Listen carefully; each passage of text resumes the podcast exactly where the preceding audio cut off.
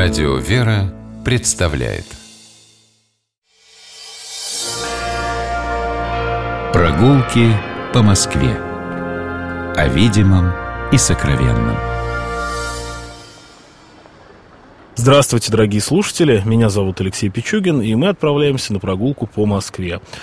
По Москве мы гуляем вместе с Владимиром Фотичем Козловым, председателем Союза краеведов России и Московского краеведческого общества. Здравствуйте. Здравствуйте. Сегодня мы идем по Новослободской улице. Для того, чтобы там на Новослободскую улицу попасть, надо выйти всего лишь из одноименной станции метро, кольцевой линии, станции Новослободская. Мы выходим, и перед нами направо вот эта большая улица, ну, относительно большая, конечно, а есть и гораздо шире в Москве, это Новослободская.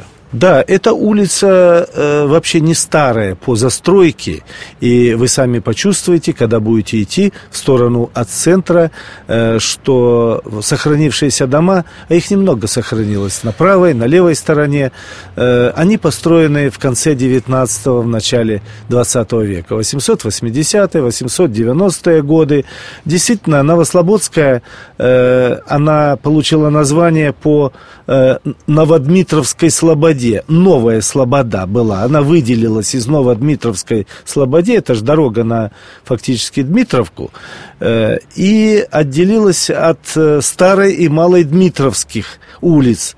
Э, в состав Новослободской входила Долгоруковская улица, которая выходит прямо, собственно, к Садовому кольцу. Ну да, вот Но мы... мы выходим из метро Новослободская, направо, направо пошла Новослободская, а налево Долгоруковская к Садовому кольцу. Да. Э, можно пройти, мы проходим э, метро э, Менделеевскую, видим несколько старых домиков на, у, на углу улицы Полихи, а на другой стороне, на другой стороне Новослободской, ну, можно обратить внимание просто на доме, дом номер 45. Это мы уже приближаемся к Тихвинскому переулку. Именно там находилась и находится, к сожалению, она сейчас совсем уже не видно этот ансамбль, это Бутырская тюрьма, э, застроенная э, в 50-е, 60-е, 70-е годы. Старейшая и крупнейшая тюрьма России. Э, интересно, что проект этой тюрьмы, в общем-то, делал Матвей Казаков. Ну и, собственно, по его проектам были построены и башни, вот они назывались и называются, там башни сохранились, Пугачевская, Полицейская, Северная, Часовая э, и Покровский храм – 1782 году. Ну, это здание было уже в 19 веке известно как Центральная пересыльная тюрьма. Ежегодно через нее пересылали в Сибирь, на далекие окраины Российской империи до 30 тысяч человек. И тюремное здание было перестроено во второй половине 19 века. Здесь история ее, э, этой тюрьмы известна и печально известна. До революции в тюрьме были Иван Каляев, Николай Шмидт, э, Владимир Маяковский, а уже в советское время и Нестор Махно, и одновременно в 30-е годы сидельцами было до 20 тысяч человек одновременно, поэтому там был и Александр Солженицын, и Варлам Шаламов. У э, Шаламова да. есть замечательное описание, да. чудовищное абсолютно. Чудовищное. Хорошо да. сказал, замечательное и чудовищное, и замечательное, как описание, чудовищное, потому да. о чем там сказано. И Мандельштам, и Евгения Гинзбург. В общем, можно перечислять, наверное, вся политическая история 20 века связана в том числе с этой э, тюрьмой. И тюрьма действующая до сих пор. Да, там и музей, говорят, есть, и Церковь есть, кстати. И церковь и сейчас восстановлена, богослужение. Вот. Я э, хотел бы долго не сосредотачиваться, конечно, на церкви, на тюрьме, потому что ее и не видно, э, а мы идем по правой стороне.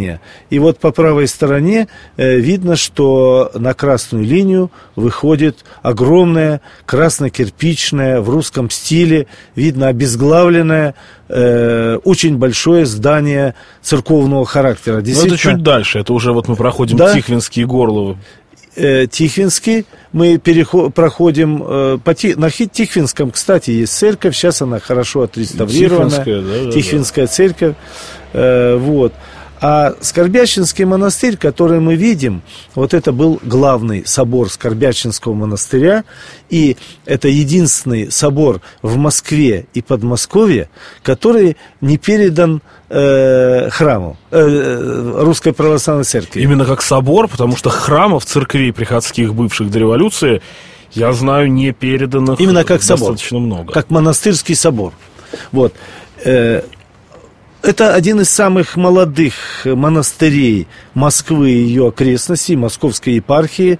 Еще в середине XIX века здесь ничего не было, и княгиня Просковья Голицына учредила домовый храм во имя иконы всех скорбящих радости, которую осветил известный московский митрополит Филарет Дроздов, а вот э, ее дочь э, Александра, дочь Александра Голицына, она учредила приют для иногородних монахинь, которые собирали в Москве милостыню. Э, потом э, монастырская община здесь была, и, наконец, 890-891 год, то есть 120 э, лет назад, именно здесь преобразован был приют в монастырь. Монастырь э, имел несколько э, известных э, и жертвователь своих, среди которых была такая купчиха из Воскресенска Акелина Алексеевна Смирнова. Э, она дает деньги на вот этот собор – из кирпича. Его строили 4 года, достаточно долго. Э, умирает, э, не дождавшись освещения. Ее хоронят рядом и ставят э, над могилой часовню. И вот эта часовня единственное, что сохранилось от очень обширного, большого монастырского кладбища. Вот. А маленькая часовенка рядом, неподалеку от соборного самого храма. Да, на ней э, водружен крест, это совсем недавно сделано было. А сам монастырь, сам монастырь, он имел четыре храма. Имел четыре храма, э, красивейшую ограду, замечательную, трапезную, э, школу. При нем э, было открыто епархиальное женское училище, э, четвертое, по-моему, в Москве, а э, в 1917 году первая в России э, попытка открытия богословского института, женского института. Здесь пытались э, начать готовить диаконис. Вот такая была история. Но я хочу сказать, что э, очень интересное было кладбище, такое, знаете, очень э, ну, если о кладбищах можно сказать уютное, потому что здесь много цветов было, широкие дорожки, э, знаете, оно очень элитное было. Здесь был похоронен и Плевака, известный адвокат, э, и, и дрессировщик Дуров из той, первой из той династии, и философ, мыслитель Николай Федоров, э, историк, э, по которому, по книгам которого учебникам училась вся Россия, Иловайский, э, и сыновья, и дочери известных вообще людей и деятелей. И брат певца Собинов, Собинов, и Майков, внук поэта Майкова, э, и купцы Второвы. Ну, вы знаете, четыре или пять надгробий делал Виктор Васнецов, в том числе такому известному представителю такого э, правомонархистского движения, как э, Григмут. Владимир Гнигмут, э, говоруха отрок, известный такой э, был э, и публицист. Ну, это все было, к сожалению, снесено. Уничтожено в советское время, когда э, там первоначально э, квартировал артиллерийский полк, а потом уже в наше время, я это даже помню, э, устроили э, и э, детский такой сад, собственно, парк для детей, и Станкин расширил свою территорию, построил новый корпус. Вообще, что интересно, если мы привыкли в московские храмы сносились в 30-е годы, то вот Скорбящинский монастырь разрушался очень поэтапно, и последние его храмы были снесены к началу 80-х годов. И 60-е годы, 60-е да. Тихвинскую, хра, Тихвинскую и Трехсвятительскую снесли. Да. В 78-м Архангела Рафаила, потом ограда разрушалась, чего там только не было. Да. И вот в итоге из всего, что мы видим сейчас ансамбля, остался только собор, собор а, обезглавленный, и часовня. А, Владимир Фотович, а, не еще, находите символичным, там, да. да, символичным, что а, коль скоро Новослободская и Долгоруковская, будем считать это одной улицей, да, она в районе Садового кольца начинается а, тоже таким совершенно нетипичным по состоянию для Москвы а, обезглавленным храмом, который встроен в корпус э, Союз мультфильма, да. и, по-моему, до сих пор принадлежащий Союз мультфильму, да. а заканчивается улица таким же таким же вот храмом э, Скорбящинского монастыря. Не задумывался, но это действительно вы сказали, и пр- прямо до сих пор это все держится, да, понимаете? Да. Вот. Но э, есть там и ростки, там э, в одном из корпусов двухэтажных, красивых, кирпичных, построенных в стиле 17 века, э, там открыт сейчас храм Всемилостивого Спаса. Это где? Это в глубине парка, то есть в глубине угу. монастыря. Приспособили двухэтажное здание э, под храм храм, э, и там серьезно изучает, кстати, настоятель, приход серьезно изучает и восстанавливает, э, вот как выглядел монастырь, какой э, был интересный некрополь. Вот, так что вот такая работа идет, но странно, действительно, проезжаешь, как будто это 60-е, 70-е годы. Собор стоит в том же, в том же виде, как и Заповедник. в 30-е. Я очень люблю этот район и Новослободск, и окрестных улиц, потому что, когда там оказываешься, порой действительно теряешься. Москва ли это, Москва ли это 21 века. А смотришь старые фотографии и убеждаешься в своей правоте, потому что вот какая-нибудь фотография 65 -го года и фотография 2000 2017 года будут мало чем отличаться друг от друга, потому что много сохранилось. Много, конечно, было снесено, но много и сохранилось на Новослободской улице, на окрестных улицах. И это, в общем, приятно. А если будет э, время у вас, э, вот после осмотра Скорбящинского монастыря, вернее, остатков его, э, пройдите до конца э, Ватковского переулка. Маленький Ватковский переулок. Э, и в самом конце два последних дома по левой стороне это красивейший дом э, в стиле модерн построен.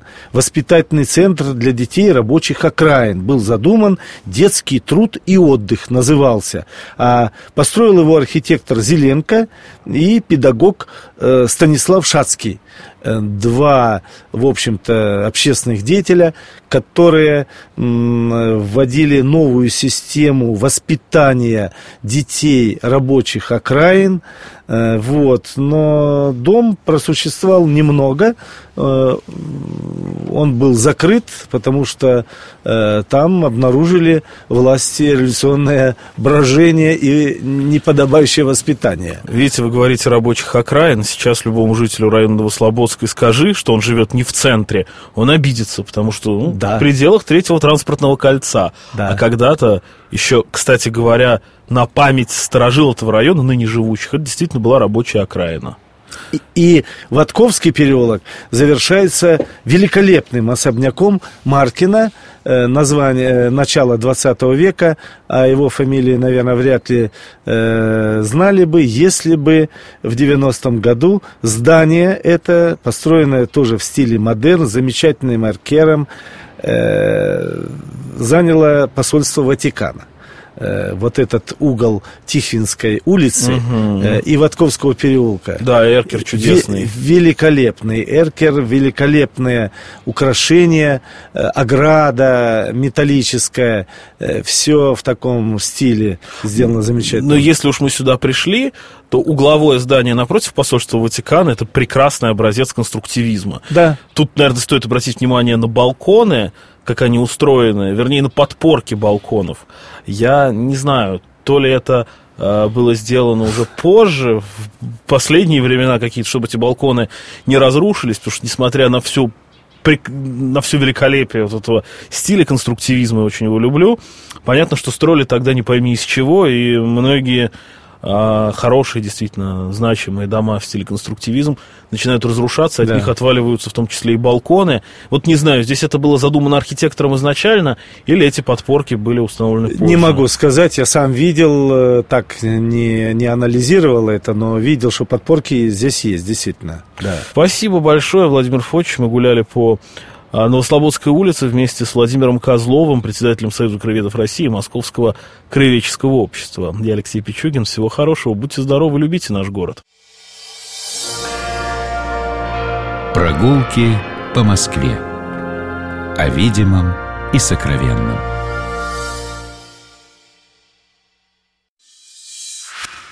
Программа «Прогулки по Москве» произведена при поддержке Комитета общественных связей правительства Москвы.